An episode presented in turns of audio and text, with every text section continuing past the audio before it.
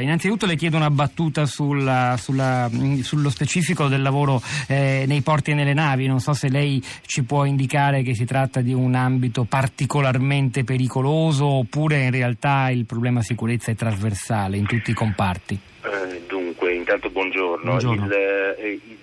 problema sicurezza ovviamente è di carattere universale, su questo non c'è dubbio alcuno. Eh, il tema della sicurezza nei, eh, nei, porti, nelle navi e in particolare nei grandi cantieri navali è stato eh, riguardato con particolare attenzione quando nel 2008 si eh, eh, fece il nuovo testo unico sulla sicurezza, il decreto 81 del 2008, tant'è vero che è stata prevista una figura di particolare di rappresentante dei lavoratori per la sicurezza cosiddetto di sito produttivo, vale a dire una figura di rappresentante dei lavoratori che coordina tutte le altre figure di rappresentanti dei lavoratori per la sicurezza delle varie aziende che operano in determinati siti produttivi complessi, tra cui per esempio può essere un cantiere autostradale, appunto il porto, un cantiere navale, eccetera. Cioè siti produttivi nei quali agiscono più imprese e che quindi ovviamente in ragione di questa eh, continua interferenza tra le attività di varie imprese, di lavoratori di diverse imprese, generano rischi ulteriori rispetto a quelli normali dell'attività di ogni singola impresa. Quindi eh, il legislatore aveva ben chiaro già nel ridisegnare la disciplina della salute e sicurezza nei luoghi di lavoro come in certi casi effettivamente occorra una maggiore attenzione. In questo caso eh, delineò questa figura eh, che esiste per esempio anche nel, nel, sistema francese, lo chiamano le Diable Rouge proprio perché indossava appunto eh, una, una un copricapo rosso che, che lo identificava, no? quindi in sostanza un'aggiunta di prevenzione rispetto a quella che normalmente già c'è. Quindi che si tratti di un settore particolarmente a rischio non c'è dubbio alcuno e, e la cosa è assolutamente considerata anche dal nostro legislatore. A questo proposito, Cristiana, quante volte è successo nella pulizia delle cisterne, non soltanto sulle navi, negligenza degli operatori o sufficienza delle norme o stupidità di chi do- comanda e di chi esegue? Poi leggo Bruno da Campodarsego, provincia di Padova, la sicurezza sul lavoro si può assicurare solo con un capillare e continuo controllo da parte degli organi competenti in materia. Mi chiedo perché non si possa chiedere il sostegno delle forze dell'ordine e delle polizie locali anche di questo versante. Provate a farvi un giro a piedi in un qualsiasi paese e noterete che le norme di sicurezza specialmente in aziende piccole o medie che gravitano nell'orbita dell'edilizia, sono sistematicamente disattese con il pericolo eh, di eh, incidente da parte di chi opera su tetti e impalcature. Purtroppo, come spesso succede nel nostro paese, ci accorgiamo di questo problema solo quando succedono disgrazie come quella di Messina. Dopodiché, passata l'onda emotiva, tutto torna nella più squallida normalità, un'ipocrisia tutta italiana. Professore, eh, io vorrei, eh, questo messaggio di Bruno, che peraltro è ancora più lungo di quel che ho letto, ma insomma lo potete leggere leggere per intero sul nostro sito insieme agli altri e chiederle di, di commentare se, se, le cose stanno davvero così e se davvero, come lascia intendere anche l'articolo di Caterina Pasolini che ho letto poc'anzi, eh, le cifre sui morti, dei morti sul lavoro, quelle rese dall'INAIL uh, ufficiali che parlano di 549 persone eh, a fine settembre, sono, una, una, sono, sottostimate perché c'è un mondo sommerso che non conosciamo e che riesce a coprire addirittura i delitti, le morti.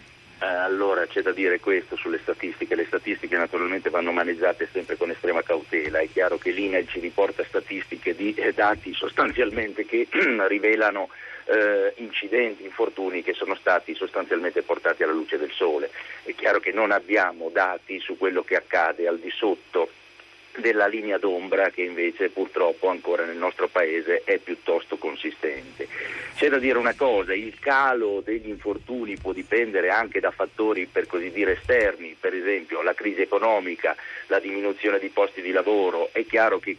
può essere questo un fattore che incide anche, essendoci minore occupazione, sulle statistiche degli infortuni. Certo è che eh, per altro verso esiste diciamo, ancora nel nostro paese e non solo, attenzione, non solo nelle zone per così dire più depresse dal punto di vista produttivo, vale a dire le regioni del sud, esistono ancora sacche piuttosto evidenti di lavoro eh, che possiamo declinare in vario modo, ma che comunque è lavoro sostanzialmente non regolare, dove, dove è ben difficile naturalmente poter verificare se eh, avvengono infortuni oppure no, cioè dove il lavoro sostanzialmente non è tutelato, non è emerso e quindi chiaramente lì le statistiche faticano chiaramente a fotografare la reale situazione. Il tutto complicato, non bisogna dimenticarsi, dalle profonde trasformazioni che il nostro mercato del lavoro ha subito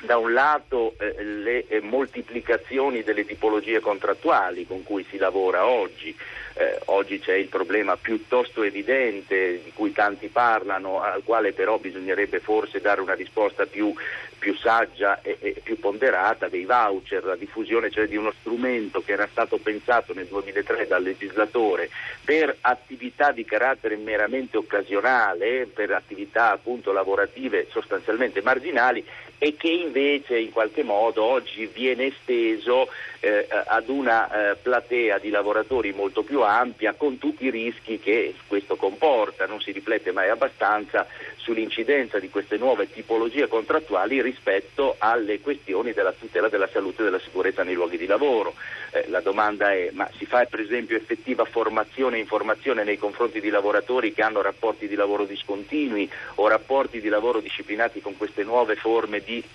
tutela contrattuale? Eh, non bisogna dimenticarsi che le due cose sono profondamente connesse e che eh, fare prevenzione significa poi in qualche maniera dover eh, eh avere come punto di riferimento anche il quadro mh,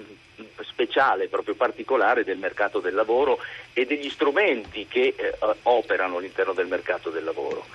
Mm, per certi versi, quando c'era il vecchio modello di, eh, di fabbrica fordista, forse c'erano anche più eh, incidenti sul lavoro, però avevamo un quadro di tipologie contrattuali molto più nitido. Oggi il mercato è cambiato, in esito naturalmente a profonde trasformazioni della globalizzazione, eccetera, e però questo naturalmente fa sì che sia più difficile in qualche modo affrontare le tante questioni connesse alla salute e alla sicurezza. Fra l'altro, se mi posso permettere, la questione